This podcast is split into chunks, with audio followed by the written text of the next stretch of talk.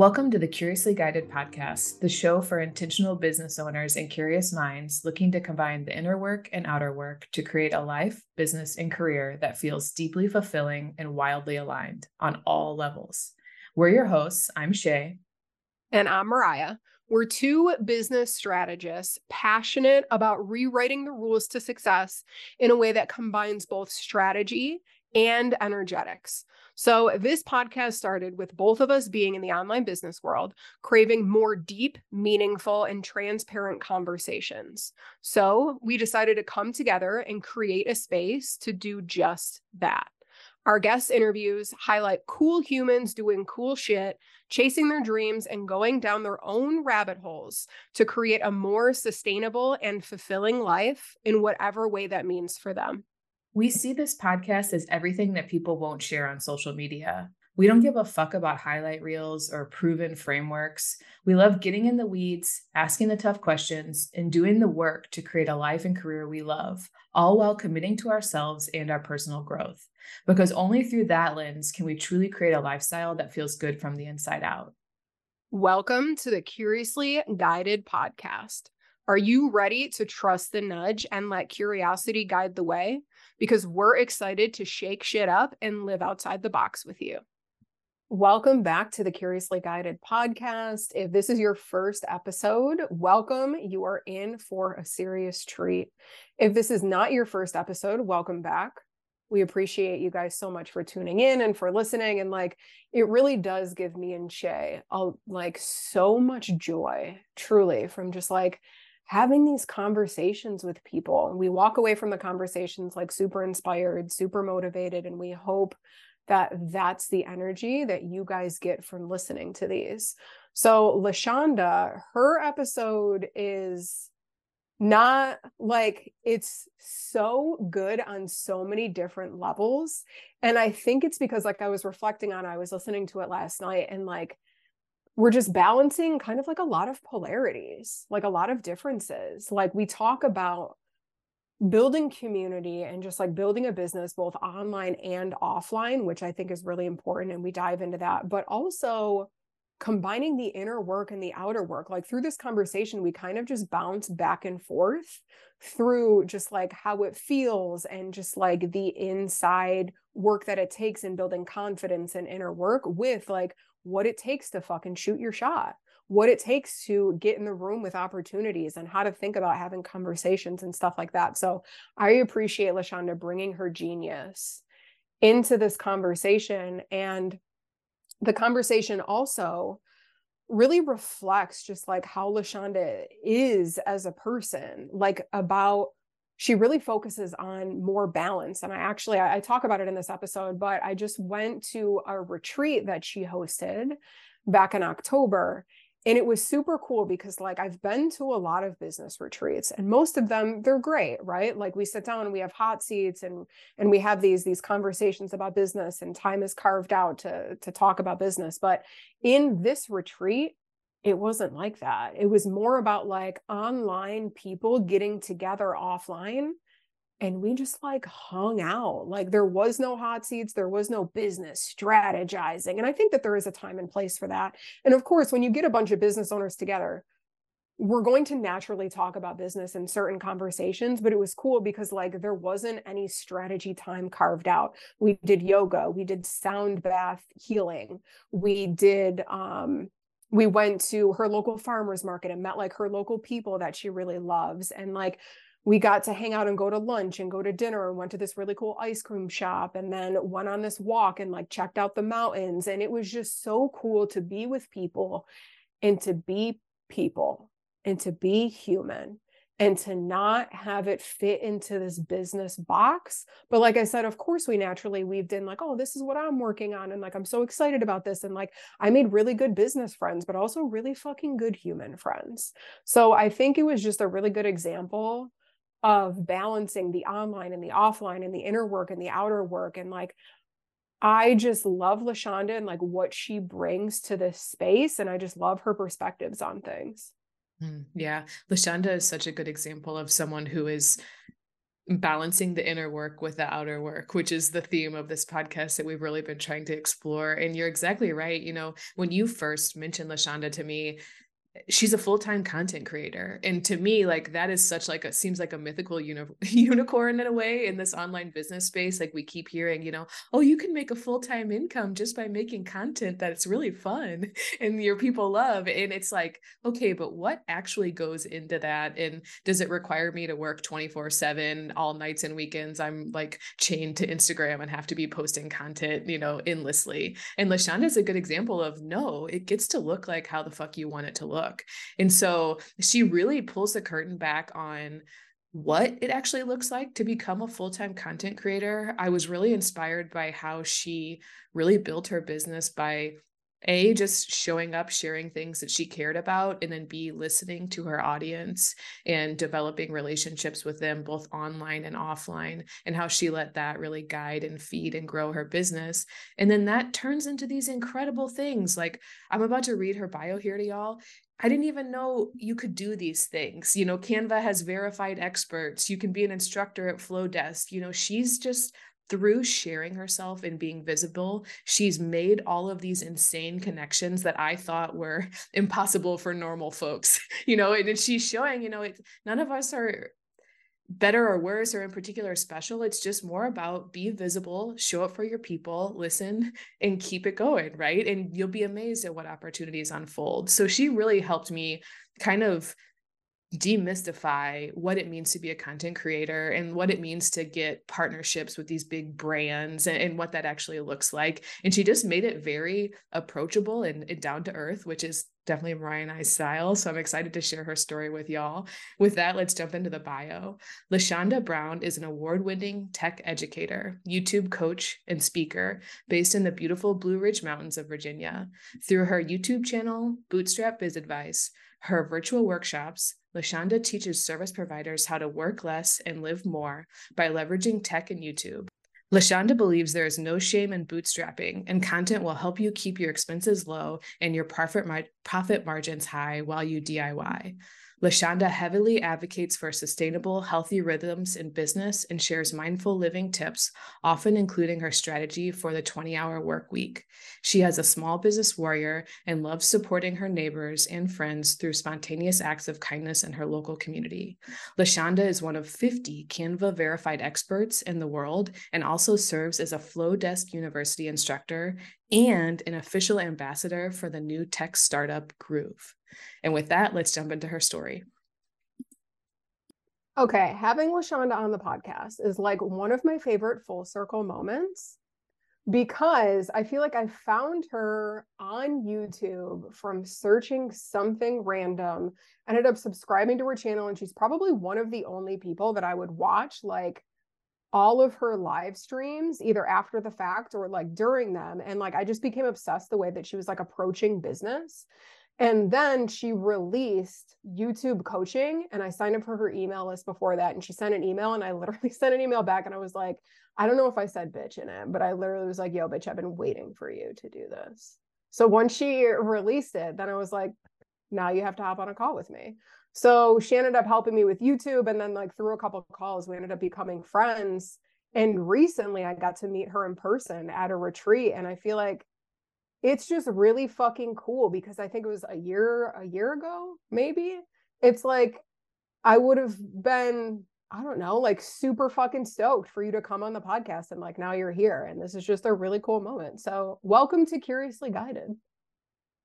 I'm going to say it's really good to see you, Mariah, because I just feel like it's so wild taking an internet person meeting them in real life and then sending us back to the internet. It's just like, oh, we have like this whole past. It's like we went to school together. And it's just really exciting to continue to have conversations with you.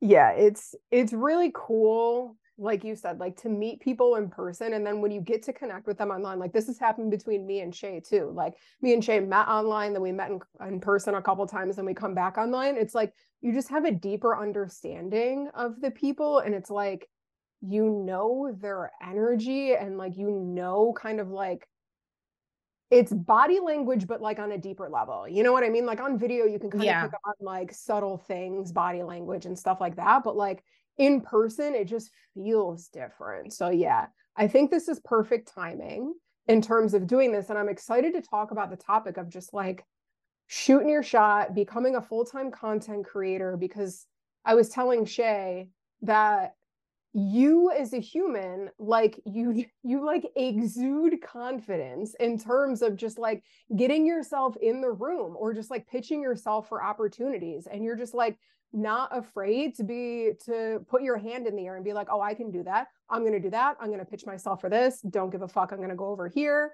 And all of that but i think all of this and it maybe started before this you can tell us but like how did yeah. this all start? Like how did you get into the world of youtube? Did all of this start before then? Like wherever you feel called to start the story. Yeah so i think that people assume i have a different origin story than i do simply because i kind of hit the ground running when i decided i wanted to be a full-time content creator. So my background you know, originally was theater. And my husband and I own a video production company and spent a decade doing corporate video. You know, it was like, welcome to fill in the blank. Go to this national park and here's what you can expect. And I just had this moment where I just thought, okay, we have a skill set. We're completely capable of making content for other people. But what if I was a client? Like, what if we made videos for ourselves? Like, what would that look like? And so it was a, a really sweet moment of saying, okay, I can repackage what I do for a different audience. Who do I want to serve and how do I want to show up? And I just thought, you know, a lot of entrepreneurs are kind of feeling bad about having to bootstrap their businesses. But in a lot of ways, being frugal and being financially responsible in the early stages is a really positive thing. And so I almost wanted to remove the stigma of bootstrapping. And so I called the channel Bootstrap Biz Advice. And the original goal was to help people to grow their biz without breaking the bank. How can we go about growing our online businesses without going into debt doing it? And so all of my solutions were super affordable. And I was like, well, I'll just share, you know, what I'm doing, what I'm learning. And then I realized, like, oh, yeah, I guess this could be a job. And so I began to think, like, okay, I have no desire to vlog my life or do hauls of what I'm wearing or slapping on my face, but I will tell you what I'm using on my computer and what's saving me time and helping me live a more fulfilling life. And so that's the angle I took. And I was so shocked to see how many people really resonated with that and how I was able to fill a gap. So that was not the original vision. Didn't grow up thinking, oh, if I could only be a YouTuber. But YouTube provides me that platform to teach at scale. And I absolutely love that about it. Can you tell us a little bit more about like the audience that you've uh, started to draw and pull together? Like, what are the people like? They're like Mariah. there honestly it's a lot so what's interesting i'm really into data and i looked at the data with my channel and it's actually split split right down the middle.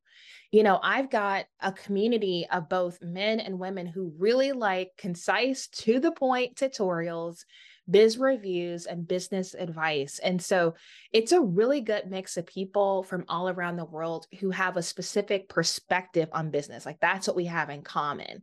And so I have just met some of the most intelligent, thought provoking people because of this YouTube channel that I never would have met otherwise. So it's cool. I really like cultivating a community on that platform because YouTube is different than Instagram and other platforms like that, where it's less about being that megaphone and just putting content out there hoping someone listens and it's more like a telephone. There's way more conversations happening with that community. And so it it really fits in well with my personality type so i prefer it. Yeah i feel like your style of videos is what really connected me to you and the fact that you had a shirt that says tutorials are my love language because like that's yeah what I love creating. And I always heard if you want to make it on YouTube, you have to do this kind of video and that kind of video. And you were the only one that I found that was like, I'm I fucking love tutorials. And then like later you started adding in live streams in order to like build a community.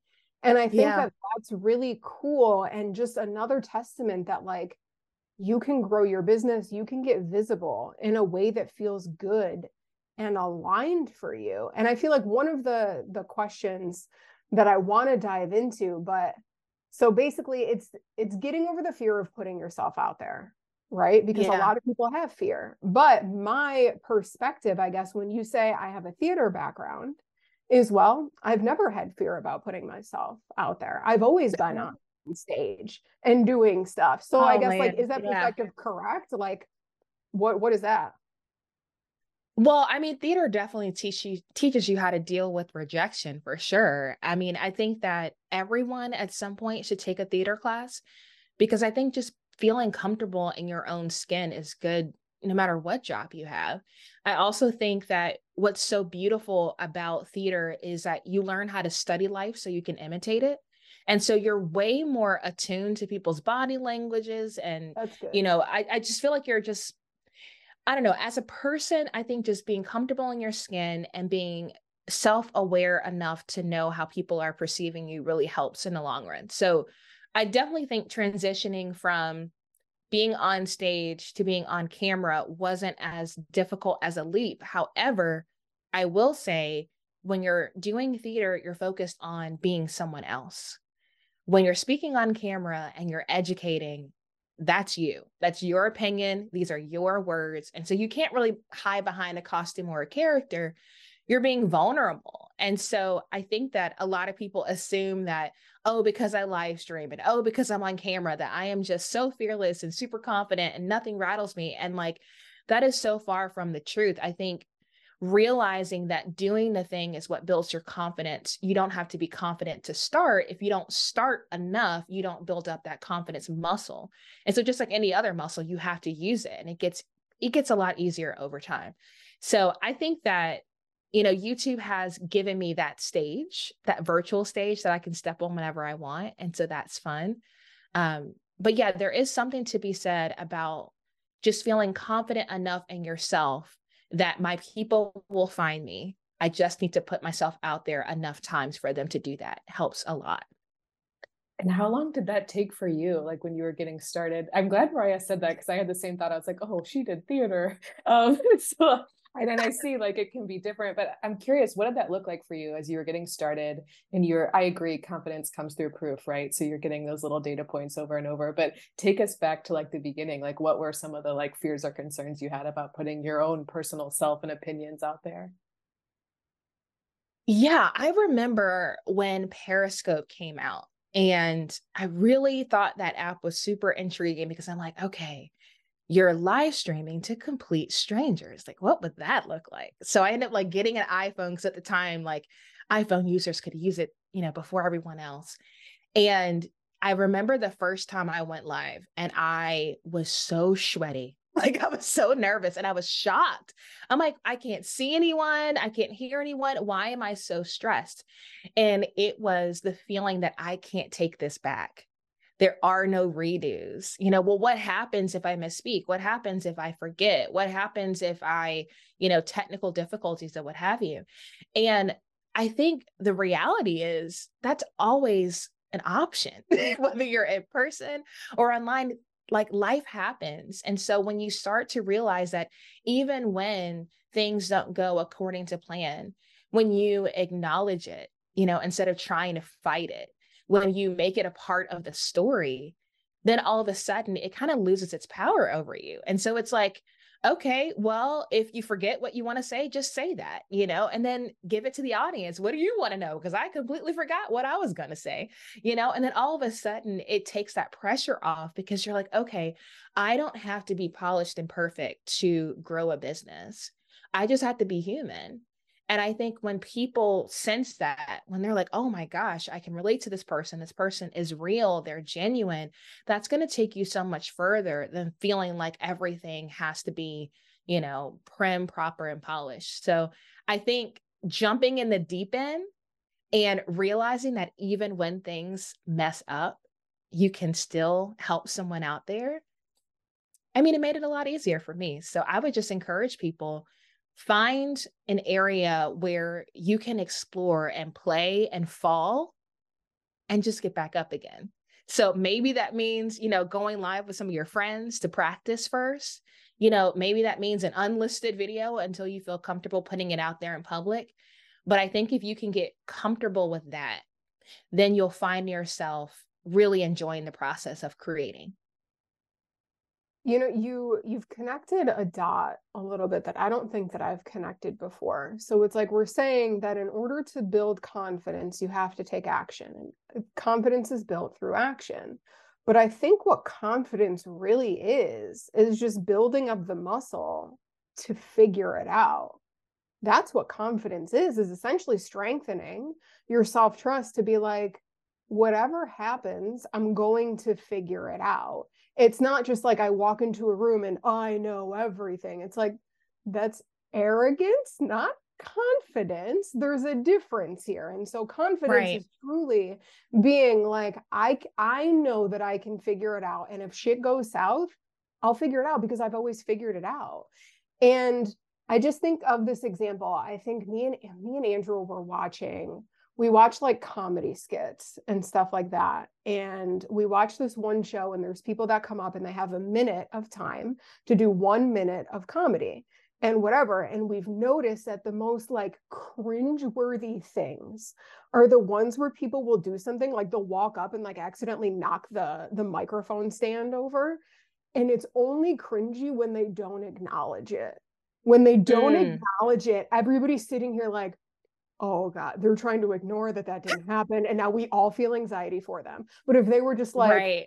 where the fuck did that microphone stand come from? I literally didn't even see that shit.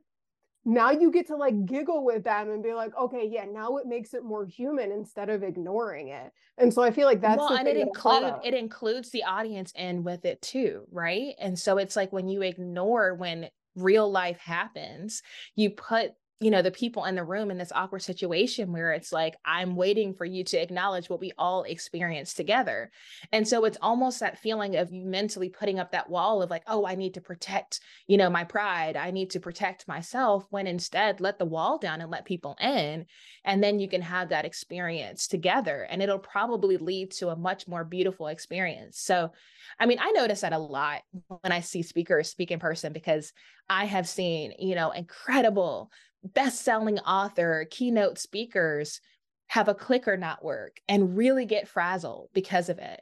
And, you know, in that circumstance, it's like, okay, well, let the audience in on that. Make a joke out of it. Tell the tech guy in the back, the click ain't clicking. You know what I mean? So it's like when you do include people, you allow yourself to have a much more beautiful moment than, you know, trying to manufacture something that isn't real. So I mean, it's it's hard because I think everyone wants to to show up and always, you know, perform at their best, but I think you know, the last few years have taught all of us you can be the most prepared for life as you want, but things happen. And so it's how we how we evolve, how we how we pivot, how we, you know, accommodate new situations will really really show people what we're made of. So I, you know, have fun life doesn't have to be so serious. I think that's a big thing with business is that we really stress ourselves out just trying to be super serious all the time. And when you realize that everyone else just wants to laugh a little bit more, mm. it makes everything a lot better. Mic drop. That's so good. I agree. I've been feeling like we're all just holding on. Our grip is all so tight. like, where's the levity? Where's the fun? Where's the joy and all of this? That isn't that why we got here in the first place? You know, so uh, we well, we all said we love this. We love doing what we do. You know, and I just think that whole like you know just white knuckling life and just like oh everything's just got to be just so, and it's like let's just laugh a little. We're the grown-ups in the room. That's funny. Like that's genuinely funny. It's okay to acknowledge it. We are the grown-ups in the room. Mm, I love that. Isn't it bizarre sometimes to think about? Yeah. Oh yeah. I've been in teaching settings before. I like spent some time teaching in my early days. And um there was a group of boys that broke out fighting. And I looked around. I was like, who where's the teacher that's gonna come solve this? And it's like, oh shoot, it's me. so it's I'm the adult. Here. I'm the grown up. That's such a good realization. But no, not to derail us too much. I really love that point about find the levity, find the joy in all of this. There's always an opportunity. And I want to go through like, okay, so two fears I know people have about putting themselves out there. Number one, how did you feel about like oh, so and so I went to church with is going to see this, or like, oh, I don't want so and so, or my ex boyfriend is going to see this. Did you have any kind of fears around that? Oh yeah. Oh yeah. And I and I think what's funny too is like the amount of people that I run into who really think they understand every aspect of my life because of social media. I find it hysterical. You know, they're like, "Oh, I saw you on the Facebook. I know exactly what's going on." And I'm like, mm, "No, you don't." but I thank you for feeling included. um, but I I think it's it's hard because you have when you have a offline and online life, right? Sometimes the two flow back and forth effortlessly. And other times you're like, no, this is my online life and this is my in person life. And so I think for me personally, I had to start learning how to protect the things that I didn't want out there for public consumption, to not feel obligated to share every aspect of everything with everyone. So that if I did run into someone in person, it's like everything you can see online is what I feel comfortable with you seeing and knowing. And if it's something that I just want to cherish for myself, I'll keep it for myself. And so I think that was like a really healthy boundary. And I had to take some time because I have a lot of friends with much bigger audiences because of what they create. And we all kind of go back and forth about you want people to feel that sense of community, but you also don't want to feel beholden and you also don't want you know to put your safety at risk right and so there's always that balance of like oh, here's this monumental thing that happened, just bought a house, but maybe we don't put the house number on the internet. Maybe we don't show the whole neighborhood, you know, because sometimes people like to visit. And so just really, really deciding like, okay, from the beginning, what do I feel comfortable with putting out on the internet? And then once you come up with those boundaries for yourself, then you can feel free to lean in within the box that you've created. And I think that's a super helpful thing to do if you want to be a content creator. I think that's so true, having those clear, firm boundaries. And it, you get to decide what they are, because I'm sure it can look different for all of us. Okay, my next one for you. This is my fear. What if I just don't have enough to talk about? What if I can't think of new ideas? Like, what if I just run out of things to say? Yeah, and I think that's a common thing because you know, you you kind of lean into those topics that you talk about often and then you find yourself going like, okay, well, well now what? You know, how do I keep the conversation going? And I think that's where having some type of community based side of your business is so essential because your community will tell you what they need. Your community will tell you what they want to know. And so if you've got a means for them to talk back, whether it's a live stream or it's, you know, some Instagram posts or even just the community tab, you know, you can crowdsource topics. And I think also, you know, I don't do it as often as some other creators, but I do think it's important when things happen from a news perspective in you know like the online business community it's okay to make the topic your opinion on things that are impacting a lot of people.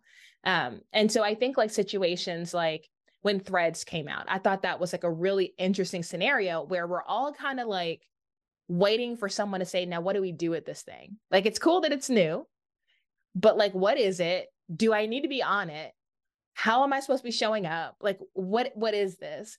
And so that was a really good opportunity for you know educators and thought leaders to say okay we are start we're seeing a social media platform start from the beginning. We get to set the tone for what this thing is going to be. Here here are my thoughts on it. So i think that you know when you're really got it when you really have a pulse on what's happening around you that's also a great source of content. Because sometimes you just have to speak up and say hey I know this is what everybody else is saying, but let me throw in my opinion and just see what you think. Yeah, I think that that's really good. And it just goes to show like how important community and relationship building is. Like, if you're, regardless if you want to be a content creator or not, if you just want to be a business owner and sell stuff, who are you selling stuff to? Probably your community and the people that you're creating relationships with. And so I think, especially in this online world, we forget that there's an offline world. We forget mm. that there's a local community. We forget that there's opportunities local. And I kind of was starting to realize this um, a, a, couple months ago when me and Andrew were living in the mountains of Asheville, North Carolina, and we're away from all of our family and friends. It's just me, Andrew, the raccoons, and the squirrels hanging out and it was great and i got so much time to really dive into like my online space and create and like man i was in the zone. And then i got to a point where i was like fuck i'm really craving like some in-person stuff. But if you would have asked me 3 years ago when i lived in buffalo with all of my family and friends and everybody from high school i was like you cannot pay a girl to go to an in-person networking thing. I would rather eat shards of glass than do that literally that's what i thought and then i'm like secluded and i'm like well, wouldn't it be nice if there was an in-person marketing or like networking event that I could go to? But and then I started yeah. realizing like how many of us get so focused on like building our audiences online, building a YouTube community online, building like a lot of business owners will start an Instagram and they're trying to build like this big Instagram following. And it's like, what about your local community? Why are we ignoring them? because it's right. it's so important to be able to tap into that. And I mean, just knowing you personally, you're really fucking connected. I feel like in person and online. Has that always been a thing?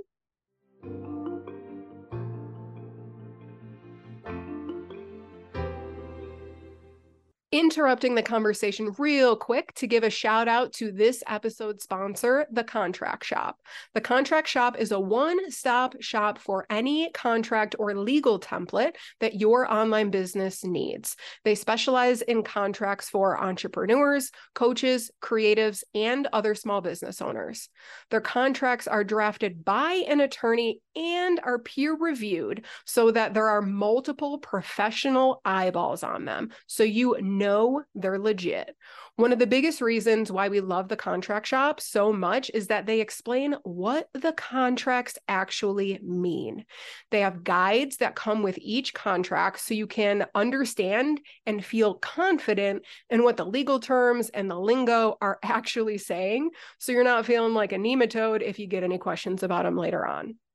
Both mine and Shay's personal favorite contract in the shop is the terms and conditions and the privacy policy bundle for your website.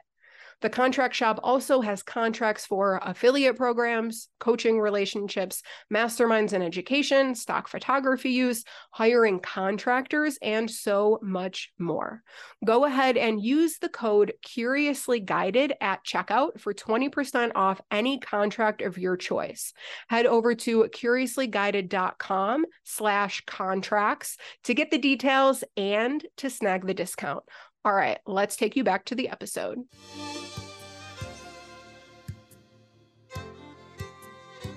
You know, when we started our business, Facebook was not a way to get business.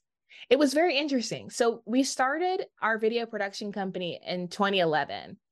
And so I, I, think at the time, Facebook was more like, I call it like the proof of life platform. It's like, we're still alive, we're still here. Here's what we've been doing.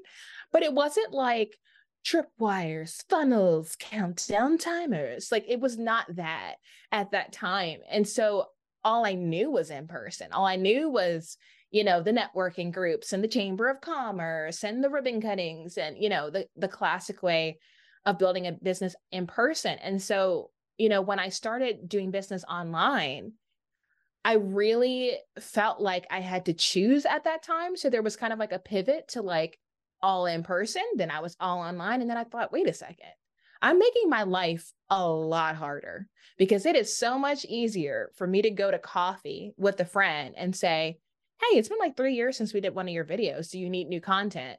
And walk away with work than to create a webinar and market the webinar and get people in. And then so I, I, think when you have a hybrid approach to business or just multiple streams of income, you take so much of the pressure of business off your plate. When you've got all your eggs in one basket and you're like, you know, online or bust, you know, then you're competing with the whole world because it's a global economy. But when you have some type of offline presence, then you can be a big fish in a small pond. And there's a place for that too. And so I think I think that was probably what was so special about having like online friends come to my community because it was almost like I was able to see again from a new perspective the value of just being recognized in your backyard. Like it feels nice to go places and to have people know who you are, even if they're not, you know, your ideal customer.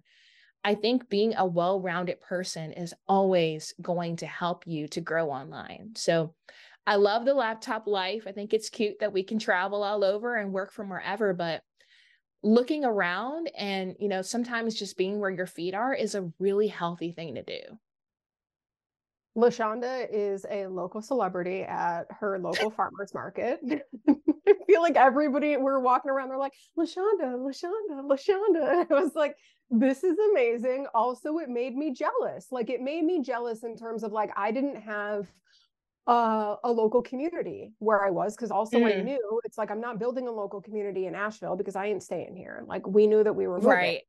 And so it made me be like, damn, dude. And then like you posted a video, like this is a good example too. You ended up posting a video on your YouTube channel for your online community of like, hey, this is ways that you can give back to your local people or connect with your local people. And I remember commenting on that and I was like, you're making me want to plant roots and to stop like moving around so much because it's like when I was back in Buffalo, I think that I did need to move away in order to have this perspective because I lived in Buffalo my whole life. I even thought like three years ago, you can ask Shay, we were in a group and I was like, I ain't never leaving Buffalo. It's my home base, like never ever. And then I was like, gotta go, bye. And I think that I needed that but now it's like i'm coming back with like a new fresh perspective of how much juice there really is and now i'm seeing these threads be pulled through in like my online conversations with things like new business owners coming up. I have friends from high school reaching out hey i'm starting a new business like what do you think i should do? And i'm like talk to your neighbor. Like talk to your people around you. Start there. And you can always bring them online but like you were saying it's harder to like host a webinar and expect all of these random ass people that never met you to show up versus what if you held an event at a local coffee shop and now you're like inviting people that you've met in person? It just it's a different level. And i think that we're starting to realize that like we can do both but like that walk in between and the awareness of it like we've never been in a season of time in the world where we had to balance both. Right. Yeah, and I think I think the thing too is to understand that wherever you are, just honoring honoring the people around you where they are, like meeting them where they are. It's like if I had walked in the farmers market and, you know, walked up to Dorothy and said, "Dorothy, what you really need to do, girl, is you need to host a a summit I need to see a farmers market virtual summit. I need breakout rooms. I need, you know, an active chat. I need a special one time offer. She would look me dead in my face and say, LaShonda, you know, you just taught me how to make a reel. Like, what are you saying to me? You know, and so it's like, understanding that there is value in how they do business that it's face to face it's email it's text it's phone call that's perfectly fine and then when i get online it's like it's very rare that I have an online person's phone number. Like that's how you know, like you're basically cousins at that point because it's like, no, no, no. If you get a number, it's probably Google Voice. If you're getting an address, it's probably a PO box. It's a whole different mindset. And so I think just honoring the fact that online life functions a certain way, offline functions a certain way, and it's not that one is behind the other or ahead of the other. It's just different, you know, and just knowing the culture of where you're at is super important because I think when you're trying to find that balance, sometimes it's tempting to want to push people beyond where they're at and really embracing where they are and seeing the beauty and the value in that early on makes the relationships way more meaningful. And so, like, Dorothy thought it was amazing that she was in my YouTube video. She's like, oh my gosh, that's amazing. That's so cool. I didn't even see you getting this footage.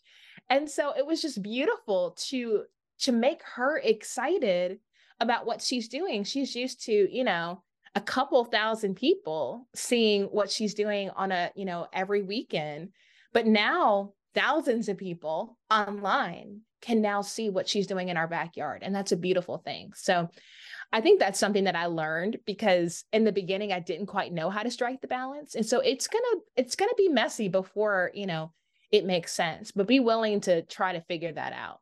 Well, and I like what you're saying is how they can kind of beautifully come together and like help each other. And you don't have to sacrifice one for the other. It can all kind of work harmoniously together. So I think that's awesome. And I always laugh. People are always shocked when you're like, you can build a business without social media. And it's like, yeah, for all of time, yeah. people have been building. I said they were doing that. yeah. I will tell like, you, I think the thing that was shocking is I I was a fractional CMO for um, a jewelry company at one point because I've lived like nine lives.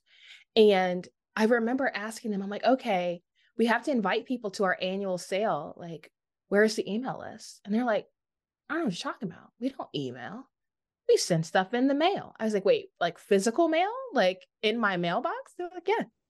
We make invitations every year. We mail them every year.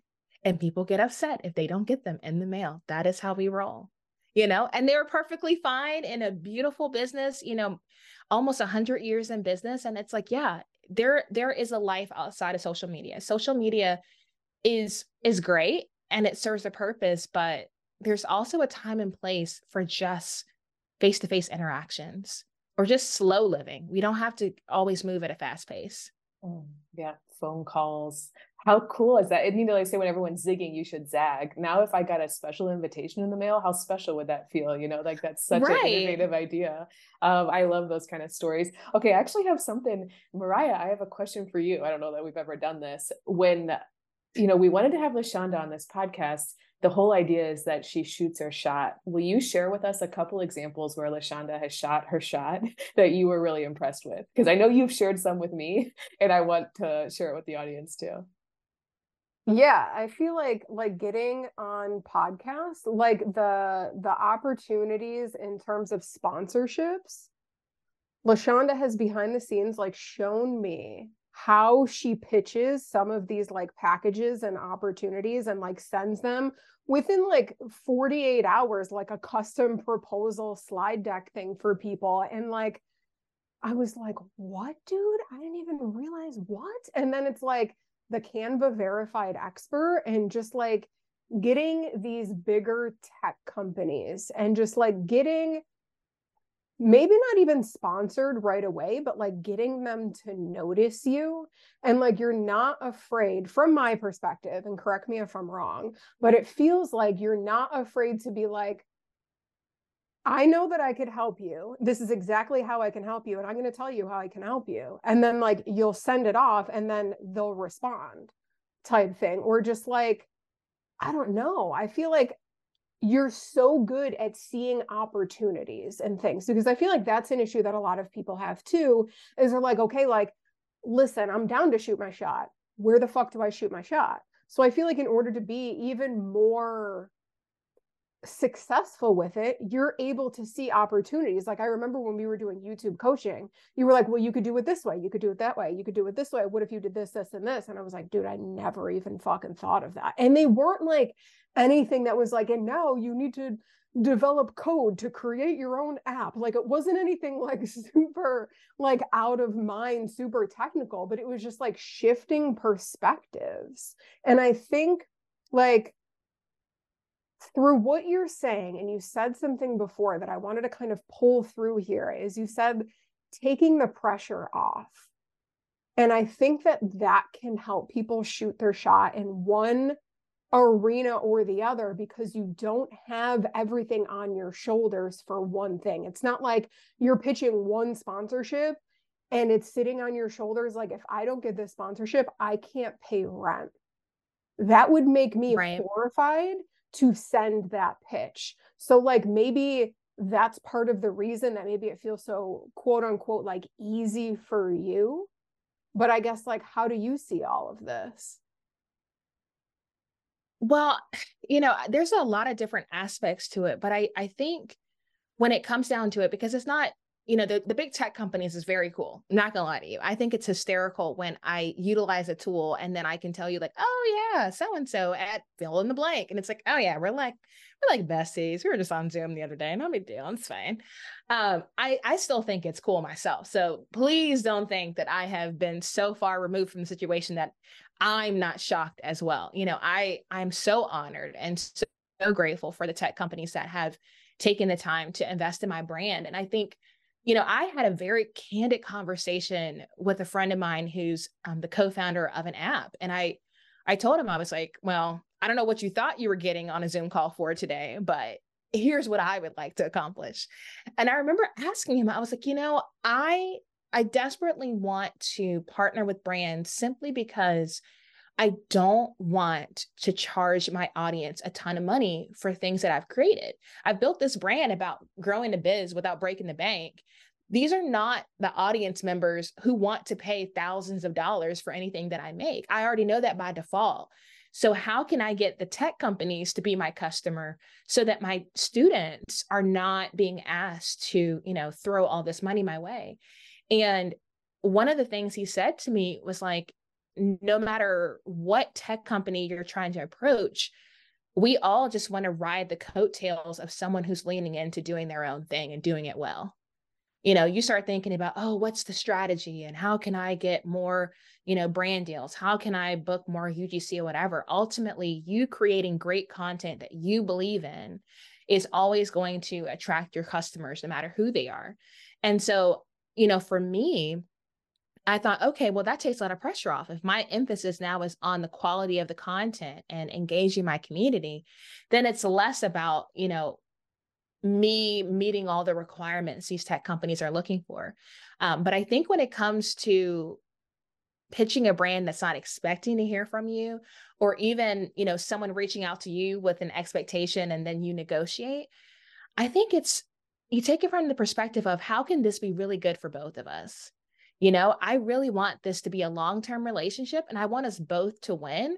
So I know this is what you asked me to do, but I know my audience and I think this would actually perform better. What do you think about this? And so I think that's where you start to leverage technology to tell those stories. Storytelling is one of the biggest skill sets that you can have in business because if someone doesn't immediately get it, if you can tell them the story, then they can come along for the ride. And so I would use those presentations or use the emails associated with it to say, okay, I want you to see what I'm saying. Here's what I know about my audience. Here's what their problems are. Here's how I think you can provide a solution to it. And here's where I play a part in this. This is what you would have to pay me. Not leading with the money, leading with how can we both work together to provide a solution to the same customer oh, and it's not free because I got to make money, you got to make money, and we all got to have money to live, you know? And so the order matters too. So, yeah, I mean, I I would just encourage so many people, you'd be surprised the companies that are willing to say yes. But you have to be willing to tell the story and paint the picture that you see about how they can both win for them to want to say yes. It's not just about, hey, I can make an Instagram reel and here's the price. What would that Instagram reel do? You know, who are you trying to help and how does that help that company? That plays a huge role in if they will say yes or not, if that makes sense. Absolutely. That was so good. I want to go back to what you started with, which is when you were thinking about monetizing, you were really honest about what your audience was. Because I have heard so many people say, Oh, I've built this audience, but it's all DIYers. And how am I ever going to sell them high ticket? And it's like a bad thing. And instead, you're like, Okay, they're DIYers. What do they need? Probably not a high ticket offer for me. What else could I do? Ah, brand sponsorships. So is that kind of how you started to monetize this whole thing um, in the beginning? So affiliate marketing was okay. really where I started. And I mean, people like it's affiliate marketing has become like that secret sauce that people like bring me in. They're like, girl, ain't nobody doing it like you doing it. So what's happening here? You know, and what I love about affiliate marketing is it allows you to validate your influence on your audience, right? You know, in a lot of other cases, you're like, oh, yeah, I have this many followers, but that doesn't mean that people are willing to make buying decisions because of your content. But with affiliate marketing, you can say, I made a tutorial about X. I put this link. Here's how many people clicked. Here's how many people became, you know, free trials. Here's how many converted to paying customers. What's the value of that to you? And so I think that was huge because I realized when I wasn't selling to my audience, they still wanted to reciprocate. Right. People give tutorials a bad name, they give DIYers a bad name, but that audience really appreciates you helping them. And so they're like, well, if you don't have anything for me to buy, what else can I do to support you? Oh, click your link. No problem. I can click a link. I'm going to sign up for it anyway. No big deal. It doesn't cost me anything. It helps you. And so I began to realize that my audience was utilizing my affiliate links as a way to blatantly support my generosity. And in a lot of ways, that was a more effective strategy than trying to push a $10 ebook. So it it paid off for me. You know, it helped me to genuine, genuinely develop passive income because some of these tech companies would offer recurring commission. And again, it took that pressure off of me from having to sell to my audience because the tech companies were the ones compensating me for sending them customers. So, affiliate marketing, guys, start there. Start there as a way to really start to monetize the content you put out there. Um, it's so funny that you bring that up because I feel like um, affiliate marketing has almost gotten a bad rep these days because there's so many people online like be an affiliate marketer and make $10 million tomorrow. And so it's really encouraging to hear you say, like, no, there's something here if you do it right and it's legit and it can be built into so many different things. I'm curious, what would you say if I were to ask you, like, what's your biggest get that our biggest pitch that you did, the most audacious pitch that you're proud of? You know, like, tell us about that story. Oh, man. Oh, my biggest pitch. You know what? okay this this one was fun this one was fun um i won't say the company name but it'll be pretty obvious if you go to my channel so if you really want to do some detective work uh, it's pretty much in plain sight um but there was one company that their marketing team really wanted to start creating more video content for their youtube channel but they didn't have the infrastructure to just start pumping out content so they were reaching out to content creators saying, Hey, would you be willing to make YouTube videos that would actually live on our channel? And so I remember, you know, them throwing that concept out there, you know, could you do a series that would be helpful to the small business community that aren't just straight tutorials? So relevant topic for people, you know, using the software. And I remember them giving me a range of videos that I could make. And they're like, oh, you can make anywhere from like three to 10 videos. And in my head, I'm like, well, you know, this is so early on in the partnership. You know, I don't want to, you know, go all out and, you know, go toward the end of the spectrum. And I thought, you know what? Why not? Why not say 10? They could always say, girl, bye, let's do five or three is better. But I was like, you know what? I'll just go for it and see what they say. And I just remember my jaw dropping when they're like, yeah, let's do 10. That sounds great. What are the 10 topics? And I remember sitting back going like, oh my gosh, I am making 10 videos for someone else's YouTube channel. Where do I start? And I think that's the biggest thing I would say to folks. It's like, just go for it. They can always reel you back in. You would be shocked some of the things that people will say yes to if you tell a good enough story and they see the value. And so that partnership is one of my favorites that I've had over the years because I've got all this content that doesn't even live on my platform that I don't have to worry about. I didn't have to market. They simply loved what I was doing and wanted to see that on their channel. And so that was really special. I went for it. It's like you gave me a range I'm going to see if you say yes. And they did. And it was really special.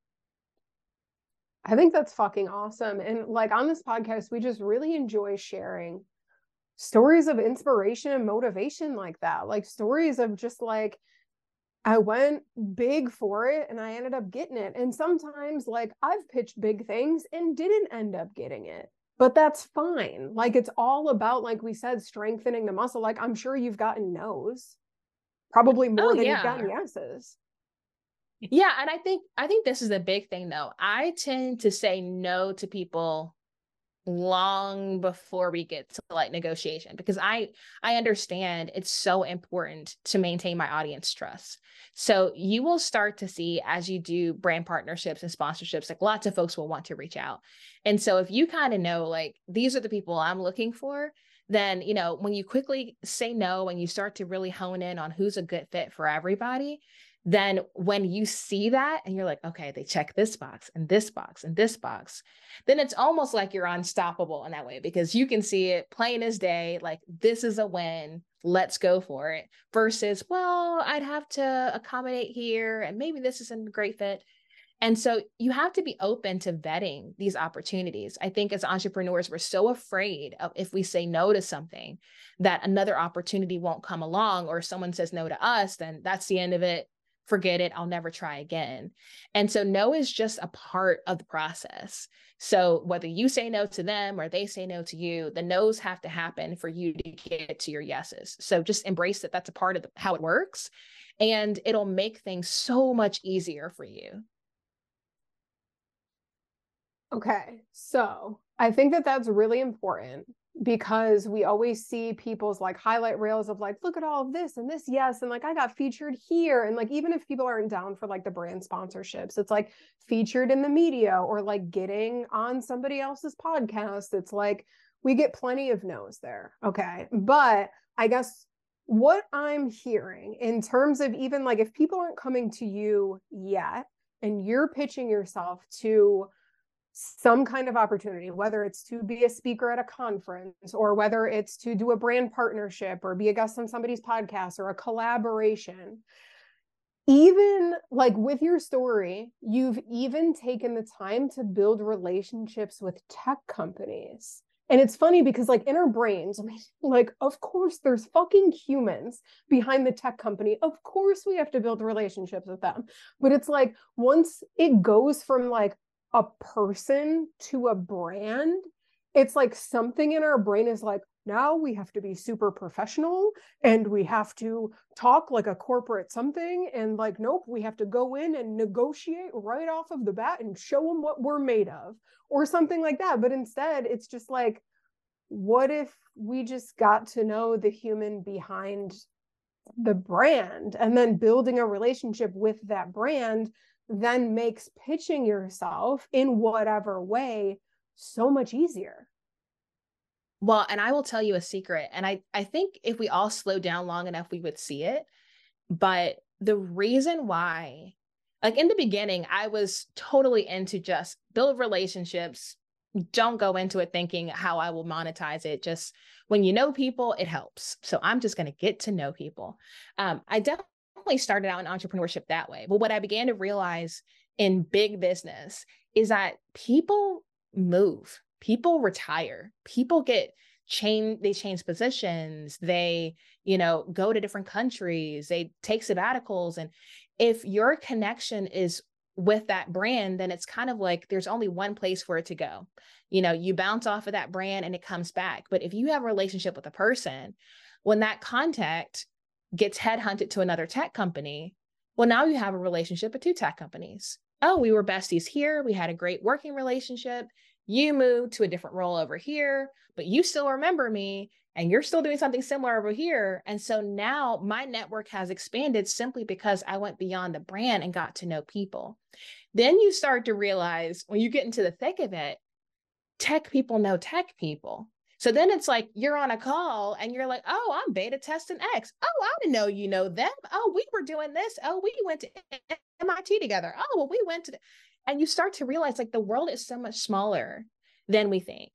And so whether you're trying to talk from, you know, entrepreneurship world to corporate folks, or you're just talking with your peers online, it's like, it's just so important that we become more relational. I don't even like saying social. Like social has gotten so tainted by apps. It's like forget being social, be relational, be human. Because, you know, Mariah, you might be, you know, doing SEO right now, but in 10 years, you might decide, you know what, I'm just going to sell candles. And that's what I feel passionate about. Well, if I need candles as a client gift because I have a relationship with you as a person, regardless of whether or not, you know, we connected because of SEO, what have you, now I can still grow my business and support someone else because it had so little to do with what you were doing in that moment and so much to do with who you were as a person. Everyone loves being humanized. Everyone loves real, deep relationships and not just the shallow, what's in it for me. And so if we can change that, whether it's corporate people or fellow entrepreneurs, you're going to see that the pace of how you do business will drastically change. I find that it's it's a much shorter path to get from what I would like to do to actually making it happen when I have a real relationship with someone. You know, you can just text them. The amount of partnerships that I've gotten over text is crazy because I have a relationship with the person. I'm not putting them through the funnel. And so that's that's how things actually happen. And I so I think that when you really start to say, regardless of what your title is, you know, it's not about sizing people up and, oh, you're a VP, oh, you're a CEO. It's like, no, you're a person and we resonate with each other and we want to see each other be successful. Let's start from there and see where life takes us later. Hmm. I love all of that. I think you're so right. I loved what you said about the difference between like social and relationships. I think that's such an important distinction because I immediately, when I hear be more social, I'm like, uh, but when you said build more relationships, I was like, yeah, yeah, I love relationships. That's how I built my first business. I was like, if I can just get in enough rooms with people and tell people what I'm doing, I'll find the connectors and they'll connect me. And so I love what you're saying. It's so true. Tech companies are made of humans. Mariah's been saying that like SEO is just a bunch of humans. Like we have to connect back to like the humans, not the data points. And it, and yeah, like it does seem like these big companies like Amazon or whatever seem huge, but if you can find the person there and build the relationship with them, then they're going to connect you to so many different opportunities. So I think the best marketing advice I've ever heard is like water your relationships every day you know just detach from outcome and just like pour into people how can what are you doing? Let me tell you what i'm doing. And then you know humans want to solve problems for people they like and so that magic starts to happen in that area. So I really love the relationship focus. Um I okay, so I'm sitting here, and this is going to maybe seem like a weird question. So let's say I'm a listener on this podcast, or I'm me, and I want to start. I want to be a content creator. That's that's what I want to do. What would you tell me, like today at the end of 2023? Like, where would it make sense to get started? So I think taking the pressure off of any platform to be amazing from day one is the best thing you can do if you want to be a content creator. Because I think the days of just going viral and just having the algorithm do the work for you, it's just not happening. It's not happening as much as, it used to. And so I think if you want to be a content creator, lead with I desire to create content regardless of how many people see it. Anything that you do for a long period of time is going to pay off right? If you enjoy the process of showing up on that platform, if you enjoy the process of creating, then as it takes time for things to pay off, you can still enjoy that. But if you're looking for, like, I got to go viral, first thing I post, got to be viral, good luck. good luck. I wish it was that easy. Um, but I would just say that just having the joy of creating is super important. And then setting up you know, boundaries for yourself in terms of what that content will look like for you to say like okay i'm not expecting to create a feature film every time i post on youtube. I simply want to show up be myself deliver value and sign off. Maybe that means that you know you only have one camera angle. There was a, a guy i was listening to who all of his youtube videos he recorded in one take over zoom and he uploaded it but he did it every day and so the, the man has like over a thousand videos on his channel. It's like, yeah, if you're daily posting on YouTube, that will pay off after a while. So that's really how how these platforms work is they they want to see a lot of content geared to a specific audience. And so figuring out who you're creating content for and enjoying the process of creating for them give it some time it will pay off so that's that's my best advice for somebody looking to get started. I just i see so many people wanting to see immediate payoffs and it's just not a realistic expectation. But if you take that off the table and you do it you know in the background while you're doing something else that also takes some pressure off as well I think this is really good advice also for business owners when it comes to marketing, because I see a lot of people complaining where they're like, I got into business to make candles. I didn't get into business to become a content creator. But we get to essentially, when we boil marketing down, it's just telling the right people about what you do. And so it's like, how the fuck you want to do that?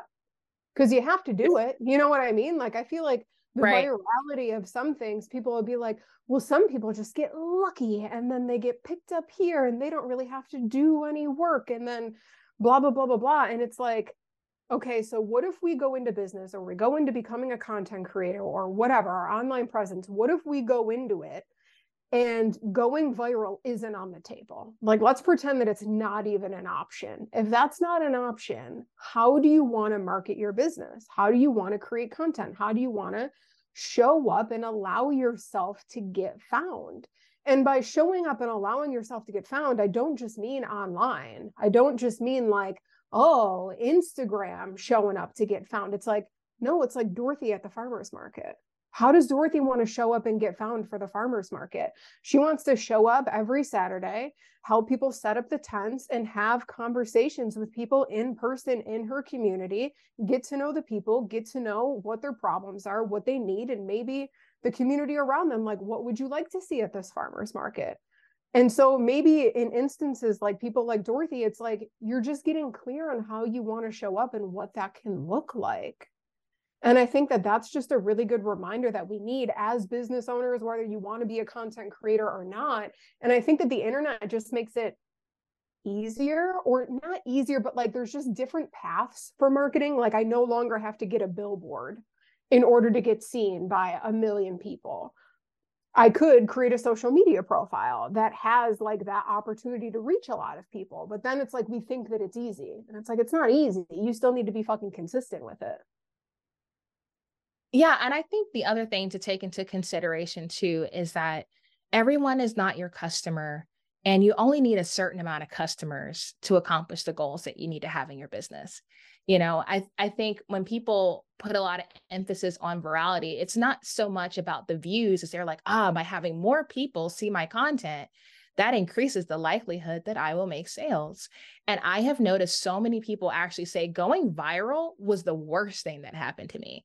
Sure, my numbers went up, but it attracted the wrong people to me because, you know, the comments were saying this. And so, because of all the increased engagement, that's why I went viral. Or I went viral and I wasn't ready, or I went viral and it crashed my site. I mean, just getting more eyeballs on your content um, it, it's not the best strategy for growing a business. And what I realized too, there's something super beautiful about being able to fine tune your message when your audience is smaller. So when more people are watching, then you are more confident, then you have a better idea of how you want to show up. Like it's a good thing. There were only a few people on my first Periscope, you know, streams because your girl was struggling. And so now it's like, ah, no problem. I can go live and I can, you know, go with the flow. I'm grateful that I was able to get comfortable with a smaller audience before I had a lot of eyes on me.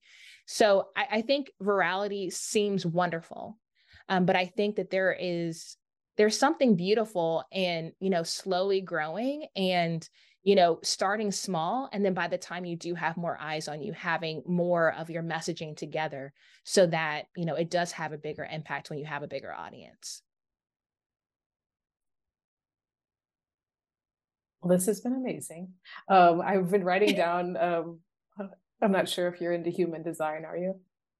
Has Mariah talked to I'm you? learning it. I'm learning it because all of my friends are, all my people are like, you got to learn, you got to know. Do you know what your type is? I don't yet. I don't okay. yet. Because I asked my mom about when I was born, and she's like, I don't know what time. I know the day. So that's like that's how my mom was too. So she's like, there. why would you need to know that? I was like, everybody is asking me. um, you'll have to follow up with us. Let us know. My type is I'm very much like a a projector, so I like to pull the pieces together. But some themes I've heard you mm. say over and over that I just kind of want to reiterate because I think they're really powerful. Number one, the power of story. I it's weird how often story comes up in every single aspect of running an online business, but having the skill set to understand the person you're talking to and understand the t- story that would grab their attention. You know, these days, trust is running at an all time premium. No one wants to trust anything. No one's got any attention span for anything. The only thing that can break through the noise is a good story that's, you know, anchored at them. So I really love how you're thinking about your pitches as more of like, what's the story that I can tell here? And then we can talk about like price and nitty gritty at the end. I think that's really powerful.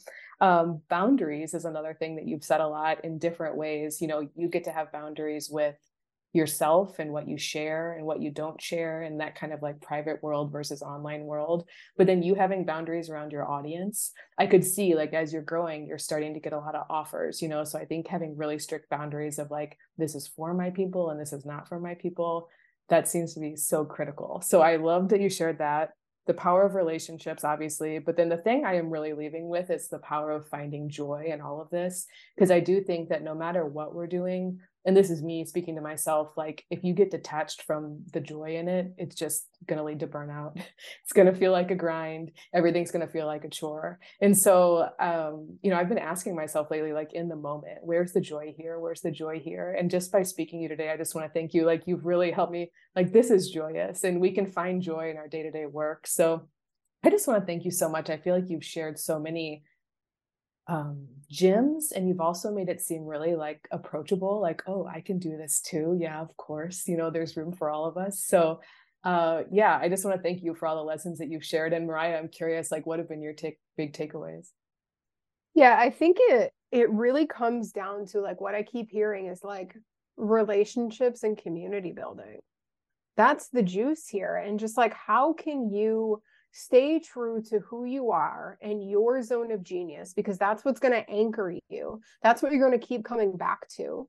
And it's like, that's also what fucking makes stories easier. Like, if you got to pitch some story to, let's say, to be on a podcast or to get sponsored by a tech company, and it's like, you're like, what's the story? It's like, you most likely are coming back to you and what you actually give a fuck about. And I feel like so many people instead try to like I'm going to use ChatGPT to figure out my story. And it's like, actually, what's a little bit more powerful is you sitting down and reflecting and being like, what do you want to say and why do you want to say it? And making story more simplistic and then showing up being, I like what you said too, like relational, not social. Relational is like three steps deeper, where it's like, I could be social and then it doesn't really get anywhere because it's just like surface level but relational you're actually getting to know the people. And i feel like that kind of comes back to so i had a question but i feel like this kind of answers it. So it's like i feel like you're really proactive when it comes to getting opportunities versus like waiting for opportunities to like land in your lap. And through your story and just knowing you what i see is it's because like you can go out and and quote get opportunities but what you're doing is just paying attention to your fucking relationships in your community and checking in with your people and having conversations. And then oh look that's where opportunities come in. Like opportunities are connected to people. And i think that we forget about that. We forget we think that like opportunities are just floating in the air but it's like no, opportunities end up getting like a direct path to us when you take the time to build relationships. So I appreciate your perspective on everything. I love having conversations with you. Is there anything that we didn't get to talk about or any last little bites of wisdom?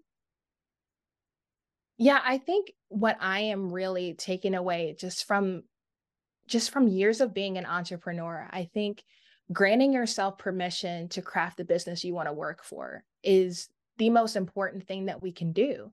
I think a lot of times we feel because there's so many experts out there telling us this is what works, that that's what we have to do. But if what brings you joy is having a balance between online and offline, you know, if what brings you joy is to go deep on one platform and to not feel the pressure to show up on others, or if it means showing up in video format and not worrying about making graphics or posting photos. I think ultimately, what's the biggest drain on growth and businesses is feeling obligated to execute things that don't feel like they're in alignment with how you want to run your business. And so giving yourself that freedom to say, okay, maybe everybody else isn't doing this, but this is what feels good to me. When you show up in that mindset, you will find your people and so I think I felt more pressured earlier on as different apps came out and different strategies came on the table to have to implement everything that I've learned. And it's so much more important that you learn concepts that you you learn what other folks are doing and you take the time to slow down and say but what's a good fit for me? And does this fit in with how i'm trying to move forward in my life? And if it does great let's do it. And if not it's fine to say great for them and let it keep going. So I would just encourage people give yourself that permission because when you do, it's so much easier to hold on to your joy.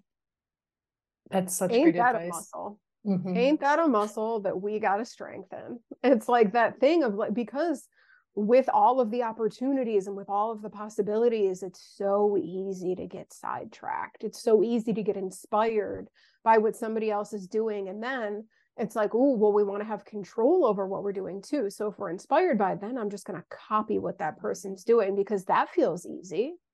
You know what I mean? So I think that's just a muscle. And I'm really, I'm really glad that you shared that. That's really powerful. Well, the reason we started this podcast was because we wanted to share stories of you get to build this any fucking way you want. Like that's the Yep. beauty of the online business world. There's so many ways we've seen to slice and dice it. And I think we all get back into that like I'm in school and you're the teacher mode and we're looking for the answers from someone else. So like just another awesome example of like nope, the real skill is can you slow down?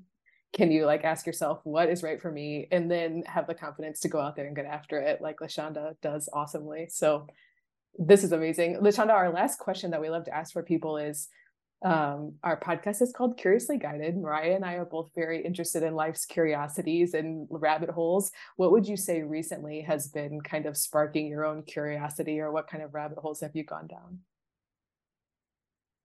So I think finding time to play more games. I used to I used to be so much more playful, I think, when I was younger and I felt like I got away from play and I realize now how helpful it is to take little breaks to just play. Whether play means, you know, go in the woods and walk around, if play means, you know, grab a controller and play a video game and don't feel guilty about it, like or sitting down playing a board game. I think you get older and you're like, okay, I'm an adult, I'm a grown up, I've got to be serious. And finding more time to play has really helped fuel my curiosity lately. So I'm trying to be more playful because I feel like I'm a better version of myself when I'm doing that. Amen to that. I literally just asked Andrew yesterday. I was like, "Can we play a game? I just want to play a game with you. Can we play a game?" I feel like it's just it's an invitation to laugh too. I find that Yeah. like if I feel kind of disconnected from Andrew, the first question I ask is, "When's the last time we laughed together?" Because that's the thing that like really brings us closer together. And even like with friends and stuff like that, it's like if you ain't laughing, and I mean like laughing is like humor is one of my love languages too. I like making dumb jokes and saying dumb shit. So it's just like one of those things that I feel like just as humans, it's a language that we can kind of all understand. And it just it brings us closer, like you said, to like who we were as children and just like allowing ourselves to be free. And like I, I feel like laughing is interesting. Like how weird is it that something like makes your insides jump so much that you like audibly make this ridiculous noise. Like laughing is like and then every and everyone thing. has their own unique laugh too. And sometimes someone else's laugh makes you laugh even more. It's just, I don't know. I think it's just an invitation to let go because when someone else laughs or when someone else smiles, it's really hard to return that with a stern face. You know what I mean? So it's like, I think joy, play, laughter, we all need more of that. You know, again, like the past few years have been so heavy. I feel like so much of us are just walking around with these like mental loads that when you take a minute to just say, hey, it's okay to smile. It's okay to laugh. It's okay to play. Even if, you know, everything isn't figured out in this moment, take a minute to give yourself that release. Like you will be fine. It will all work out. Yeah, I think that's a, a really awesome reminder. Okay, so I promise this is the very, very, very last question. So, can you just tell our listeners where they can find and connect with you? Yeah, I would encourage you guys to head over to lashondabrown.com if you want to see the full picture of what I'm up to. But always look for me on Bootstrap Biz Advice, watch some content, comment if you like it. Um, but that's that's my job. My job is to to put out knowledge for free and to help people in need who are really looking to leverage tech and YouTube to work less and live more. Okay, so we will put all of the links to all of LaShonda's information, her YouTube channel, her website, all of the fun stuff in the show notes. But I think we're ready to close this episode down. So remember that you have the power to create whatever the fuck you want. Follow the nudge, ask questions, and let curiosity guide the way. We'll see you in the next episode. Thank you so much for tuning in and listening to this episode of the Curiously Guided podcast.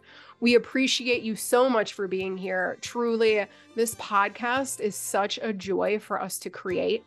If you love the conversation or you're a fan of the podcast and you want to support us in creating new episodes, feel free to head over to curiouslyguided.com slash support to buy us a coffee. If you're not already, make sure to subscribe to the podcast on your favorite listening platform so you can stay in the loop with all of the episodes we've got coming your way.